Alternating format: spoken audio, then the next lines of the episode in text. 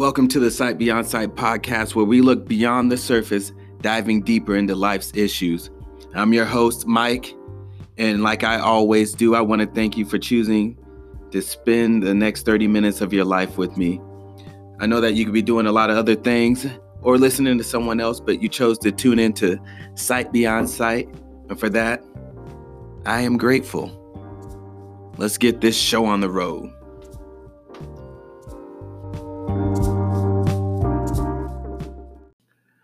You know, today's episode is going to be a little different.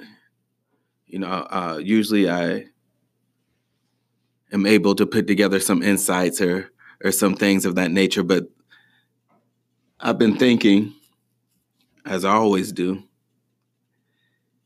and this particular question that has been plaguing me all week, I haven't come up with any specific answers. So I'm relying on you guys, the audience, to send me emails. If you have the Anchor app downloaded, to send a direct message to me and helping me answer this question, giving me your perspective, giving me your insights. Once again, if you have the Anchor app, you can send me a direct message. Just hit the the button that says send a message and you can send me a message directly. If you don't and you would rather email me, you can email me at blindlessvision at gmail.com. B L I N D L E S S V I S I O N at gmail.com. With that being said, I was driving around and I was thinking as I was driving, I was kind of in a daze. My eyes weren't closed, guys, so don't be worried. I wasn't sleeping. I was not doing this old sleep driving trick. You know, I've been known to do that a time or two, but that's a whole different story. Um, I was just thinking, and I was looking around at my surroundings and looking at all this stuff. I was looking at these massive buildings. I was looking at these massive houses, these massive structures, these church buildings that are just so awesome and magnificent. I was looking at these billboards that was uh, just encouraging us to go bigger, and then I hit one billboard in particular that we've all seen. And I started to think, how big is too big? How much is too much? That is the question to ponder. How big is too big and how much is too much? So, this billboard that I saw, like I said, is something that we all see and I was looking at it and it was the lottery. It was the lottery.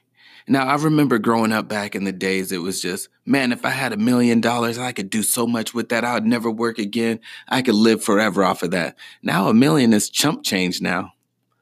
A million is like a couple of thousand dollars to people now. You know, that's not enough. And I saw that the the winnings the winning pot was 252 million dollars. Now that's a lot of money. That's a lot of money. And I started thinking to myself, do I have a limit?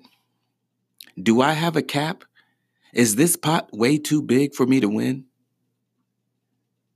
Is this too much for me to win? I mean, what on what on earth am I going to do with all that money? Now, don't get me wrong. I've changed a little bit. I am so into cars. I love my cars. You know how some people want those huge uh, $20 million mansions? I don't need all that. I don't need all that. I just need a big old garage that can fit about eight or nine cars. And I'm talking back when I was growing up, I had all these dream cars. You know, one of my favorite cars was a Aston Martin V12 Vanquish. That's a $250,000 plus car. And I said, you know what? I'm to drop, I would drop that and then some on that car. It's so beautiful. It's the most beautiful car I've ever seen. Then there's another car out there, a Koenigsegg CCX, one of the fastest cars ever built. Now, I fell in love with this car because of the story behind it. The guy who owns the company, he started that company from scratch. He built that car from scratch. Every bolt, every every design, uh, everything that just goes along with that car, he he made it and he built it to build the fastest car in the world. And so I loved it. That's up to a million dollars now for a car. You know, there's so many other cars. Of course, people that know me, they know I love my Mustangs. All right, so I have a whole fleet of Mustangs. You know, I'm still working on my 98 raggedy Mustang, but it's mine and I love it, you know. But I've digressed a little bit. You know, there's things that I said I would spend a lot of money on. And for me to spend that money and to be comfortable, I would need mm, easily 20 million. But then I'm like, why am I even talking like that? Why am I even thinking like that? I've never even come close to winning 20 million or earning 20 million dollars and I'm sitting here thinking, "Oh, 20 million should be enough." Come on. Isn't that kind of crazy? That's kind of crazy to me. So then the burning question is, and this has to do with all facets of life. How do we set these limits? How do we know how much is too much and how big is too big? How do we know? Where does the idea of setting boundaries or setting limitations begin? I know part of the reason on how I set my limits was I've gone without. You know, I've gone without. Uh, for a long time, I didn't have a car. I had to walk everywhere or hitch a ride everywhere or made sure I had a little extra gas money uh, on me so I could give it to people who were giving me a, a ride to work or a ride to to wherever I needed to go. So that's part partially on how I set my limits. Um, I'm trying to think here though. You know, growing up, we were taught to have limitations. We were taught to do what was right. We were taught, uh, we were taught to live in moderation. We were taught to, hmm, let me think. Yeah, we were taught all that stuff. But then I guess it comes down to applying it. How do, how do, how did I apply it? I think about wedding cakes. You guys ever see wedding cakes? I mean, I've seen wedding cakes on, on TV that are like almost six feet tall. Six feet tall. That's a lot of cake. That's like 200 pounds of cake. I mean, are we, are they really going to eat that? Don't they think that was a little excessive on the cake? I mean, yeah, it may look pretty, but you're going to cut into it. So, did it have to be six feet? I mean, did you have to make 200 pounds of cake? Don't you think that's a bit much? To some people, it may not be. Some people, they might think, oh, I can do better than that. I, I want bigger than that. That might not be enough.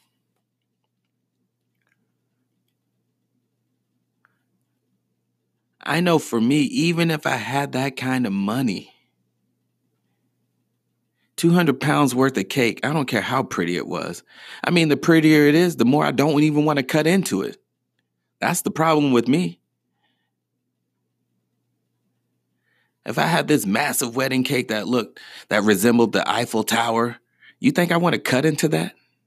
I don't want to cut into that. I think that's a masterpiece. And then I'm thinking, on the flip side, I'm thinking, hey man, 200 pounds of cake is a lot of cake, all right? Now, by the time this night is over, we better have about 10 pounds left. I mean, everybody better eat up this cake for me to, to feel like I got my money's worth. Because there's nothing that's going to infuriate me more than spending that kind of money on that kind of t- on that kind type of cake and no one eats it. Then I'm stuck looking at a cake that I can't do anything with. I have to just look at it and, and look at dollar signs that I wasted.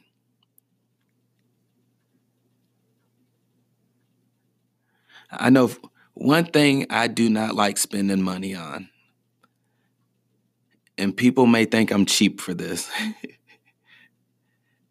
I do not like spending money on fancy restaurants. I cannot stand it. Every time I'm just turning my nose up, not because, oh, this food isn't good enough. I'm turning my nose up because I'm thinking about how is this $50 steak different than the $16 steak I get at Texas Roadhouse?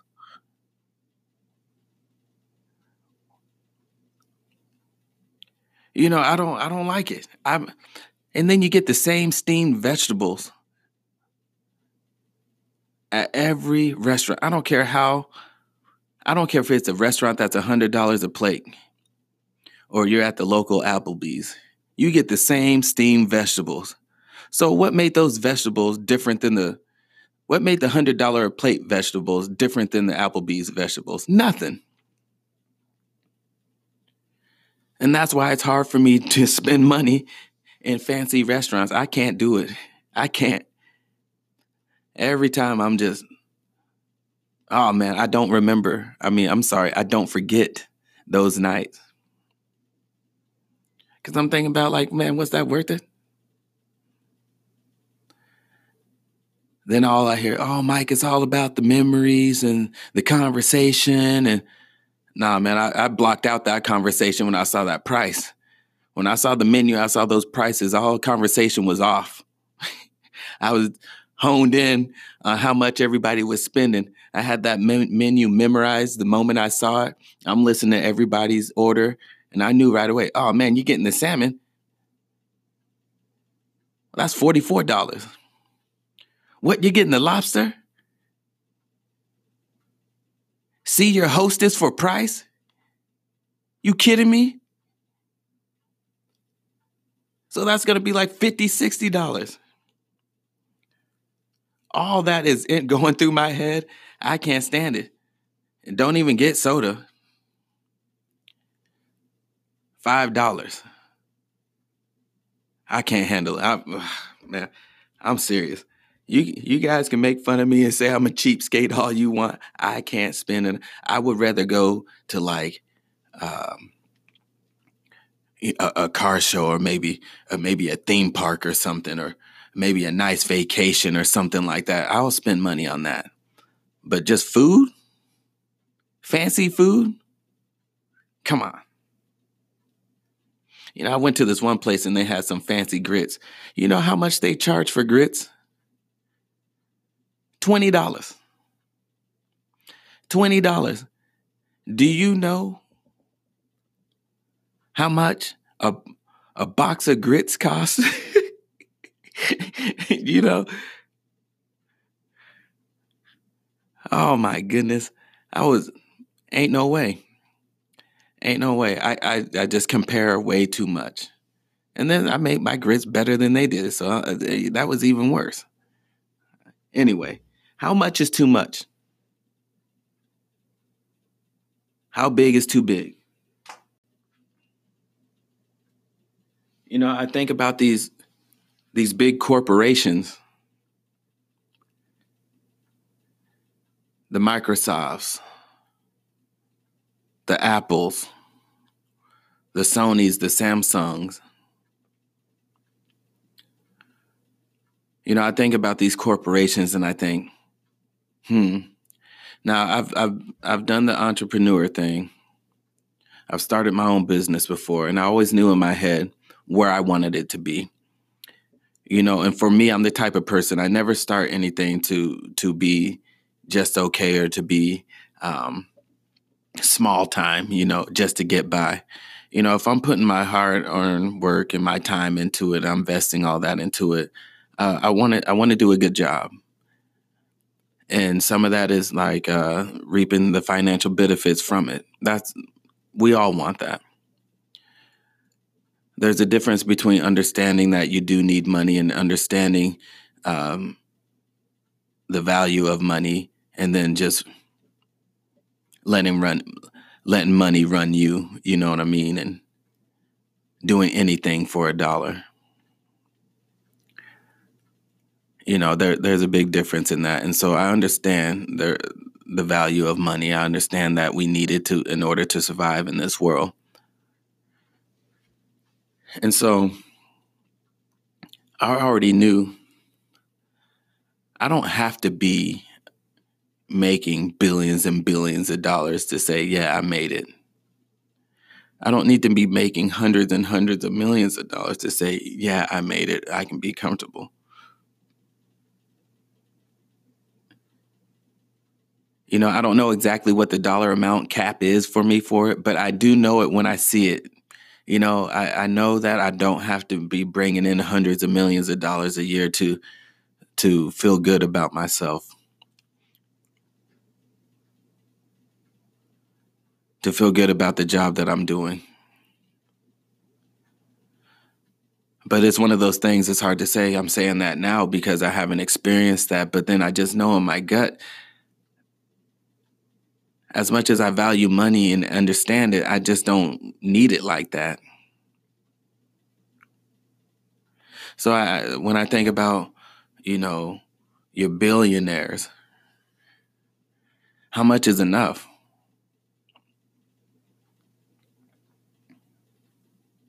How much is enough? It's like a double edged sword. It's like once you get there, you don't just turn around and say, oh, I'm done.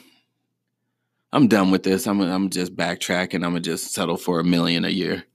I mean, so I know it's a double edged sword, but, you know, you had to make hundreds and hundreds and hundreds of millions before you got to that billion. So during that span, either that was not enough or you wanted more. Or even worse. And we haven't touched on this yet. What if it's never enough? And that right there is my fear. What if it's never enough? What if the house I live in is never enough? What if I build my dream home and then I realize that mm, that's not enough? What if I do have 10 cars in my garage and I look at my garage and say, mm, that's not enough? What, what if I look at my bank account and there's $20 million sitting in it? And I say, that's not enough.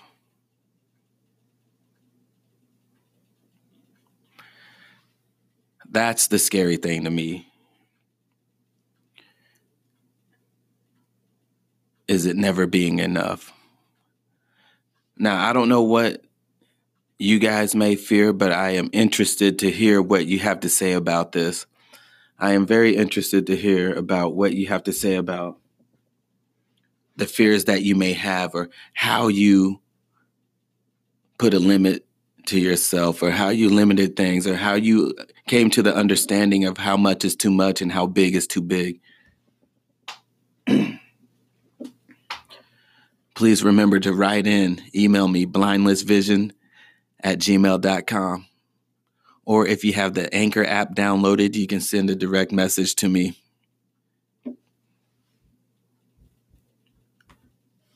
Like I said, this episode is a little different because I'm truly questioning. I don't I don't know.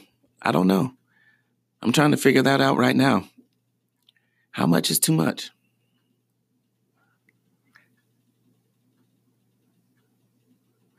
But I think one thing is this.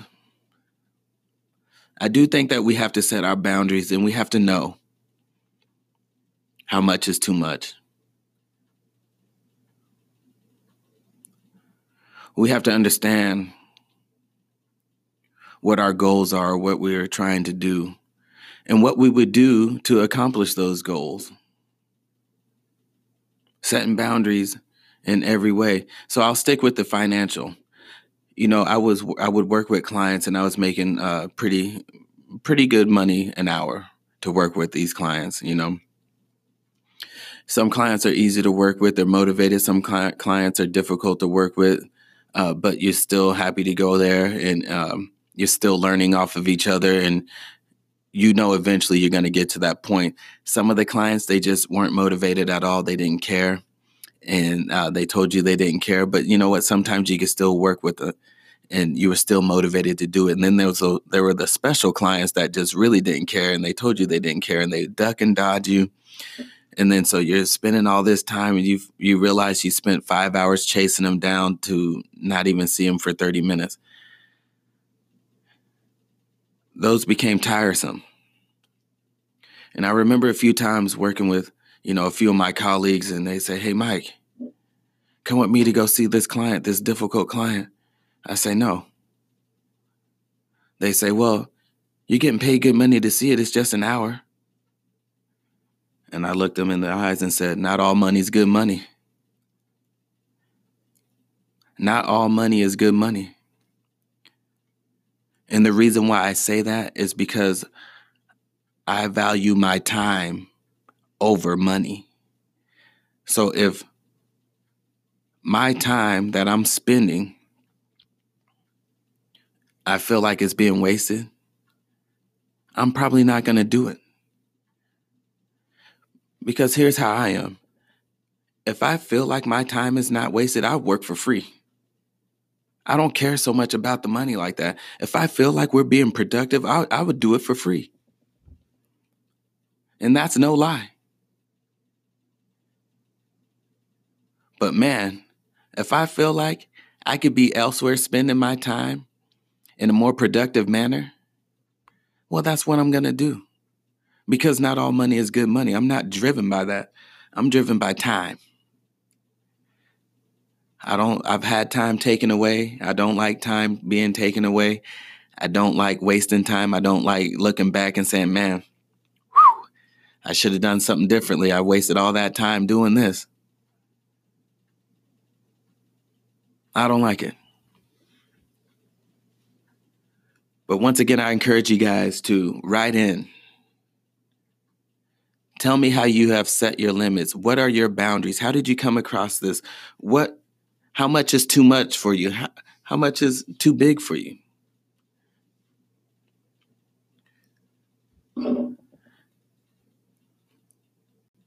With that being said, guys, I uh, want to jump right into our freshwater moment. And uh, I told you a little bit about my background, my work history briefly. And you know, the more we we talk and the more we get to know each other, the more we're going to start to learn about each other. And I think that's such a beautiful thing. So I talked about my work experience a little bit this time because the freshwater moment comes from a client that I worked with. He was at the age of 14 in a shelter, right when I first met him, and uh, he was just a handful. He was uh, just whew, he was always ready to fight, ready to attack. You know, one minute he's happy, one minute he wants to tear up the place, or maybe he's getting in a fight. I mean, he was just strong-willed kid. He was a strong-willed kid, and uh, we had a lot of a lot of battles, a lot of battles. But some for some reason, um, we always crossed paths. So he went out of town for a little bit, and then he came back, and then he um, um, when he came back, he came back to the other shelter that I was working at at the time. And so I ran into him again. And then after that, he left that shelter. And then I started another job doing uh, just going into families' homes and, and working with them there. Guess who my first client was? It was this kid. So fast forward to now, he's now 21. 21. And so it's been a seven year grind that I've known him and his family, and um, you know, it's, it's just beautiful how this relationship has has started. You know, when when his grandma died, his mom um, called upon me, and then the other people that worked with him to be a support for them, you know, and I thought that was awesome. And, you know, I'm I gladly said yes. Even though it was difficult me difficult for me, I gladly said yes because I mean, what am I going to say? No. At this point this this this kid needed me. So with that being said, he's 21 now and he was in and out of jail these last few years and in and out of homeless shelters these last few years and then finally finally um, i get a text message from his mom and his mom asks if i can meet them for lunch. And we have lunch and you know the good thing is is that he is going off the job corps. He's inter- he's interested in welding. And it was just such a victory for us because you know we under the grind has just been so up and down with him and we weren't sure what was going to happen with him. We just knew that we didn't want him to go down the path of of where he was headed you know in and out of jail um, you know the the shelters and whatnot you know being violent all that good stuff. We didn't want that for him and so to hear that he's going off the job corps to better himself and it'll be 18 months that he can spend getting to know other people and, and um, just doing something that he can do that makes him productive something that he can feel good about. That that makes me feel good. And i just want to say this to you guys. I don't know what you're going through. I don't know who is in your life that may be going through something that is maybe they're leaning on you for something but if if someone is leaning on you and if someone is seeking you for help, we have to remember, please, please remember that it is a process. We just have to be there to support and we have to be there to be honest. We have to ride it out through the ups and downs. I like to say we have to stand in that fire with them. We have to be the strong ones for them, even when we're getting called names, even when odds are against us. Because it's situations like this that reminds us these changes in our behaviors, these lifestyle changes are not always easy. We're not always going to see the fruits. And we definitely, more than likely, won't see them right away. So please, if you're in that grind right right now, if you're in that fire with someone right now, please stay strong. Do not forget that it is a process. And if we stay consistent, if we can if we stay honest, if we stay in that fire with them, eventually eventually things will turn out good. I wholeheartedly believe that. And even if it doesn't turn out good, you can walk away saying, I did my part and I know, I know I did what I could. And there's no shame in that. See, sometimes we get into these these situations and we think, well, you know what? I have told this person over and over. I've told him twice. I told him twice not to do drugs. I told her twice not to stay with this this man. I told him to leave this girl twice and they didn't listen and so I don't care. But we're on the outside looking in. See, we're not deep in it like they are. It's not always easy, and the process is not ever fast. It's rarely fast. And you know what? If we grind it out, though, this was a seven year process with this kid. Seven years. Seven years. And were there times where I was like, man, forget you? Yeah. Were there times where I was laughing with him? Yeah. Were there times when I had to tell him honestly, hey, man, you're wrong? Were there times I had to tell him, hey, I don't know who you talk to like this, but you're not going to be cussing at me and threatening me and saying you're going to beat me up.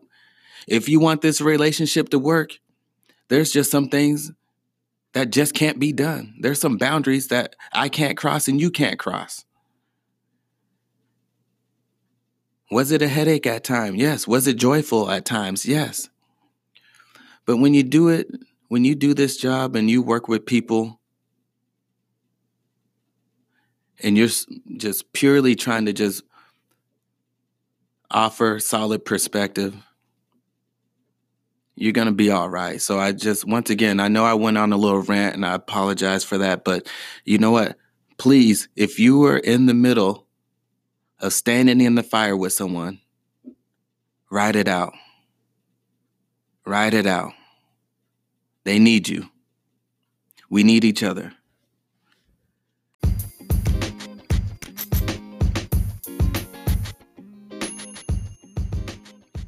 So I just want to thank you guys for your time and patience. And I encourage you all to be the fresh water that heals and remember that we're in the business of healing and not hurting until we meet again, friends.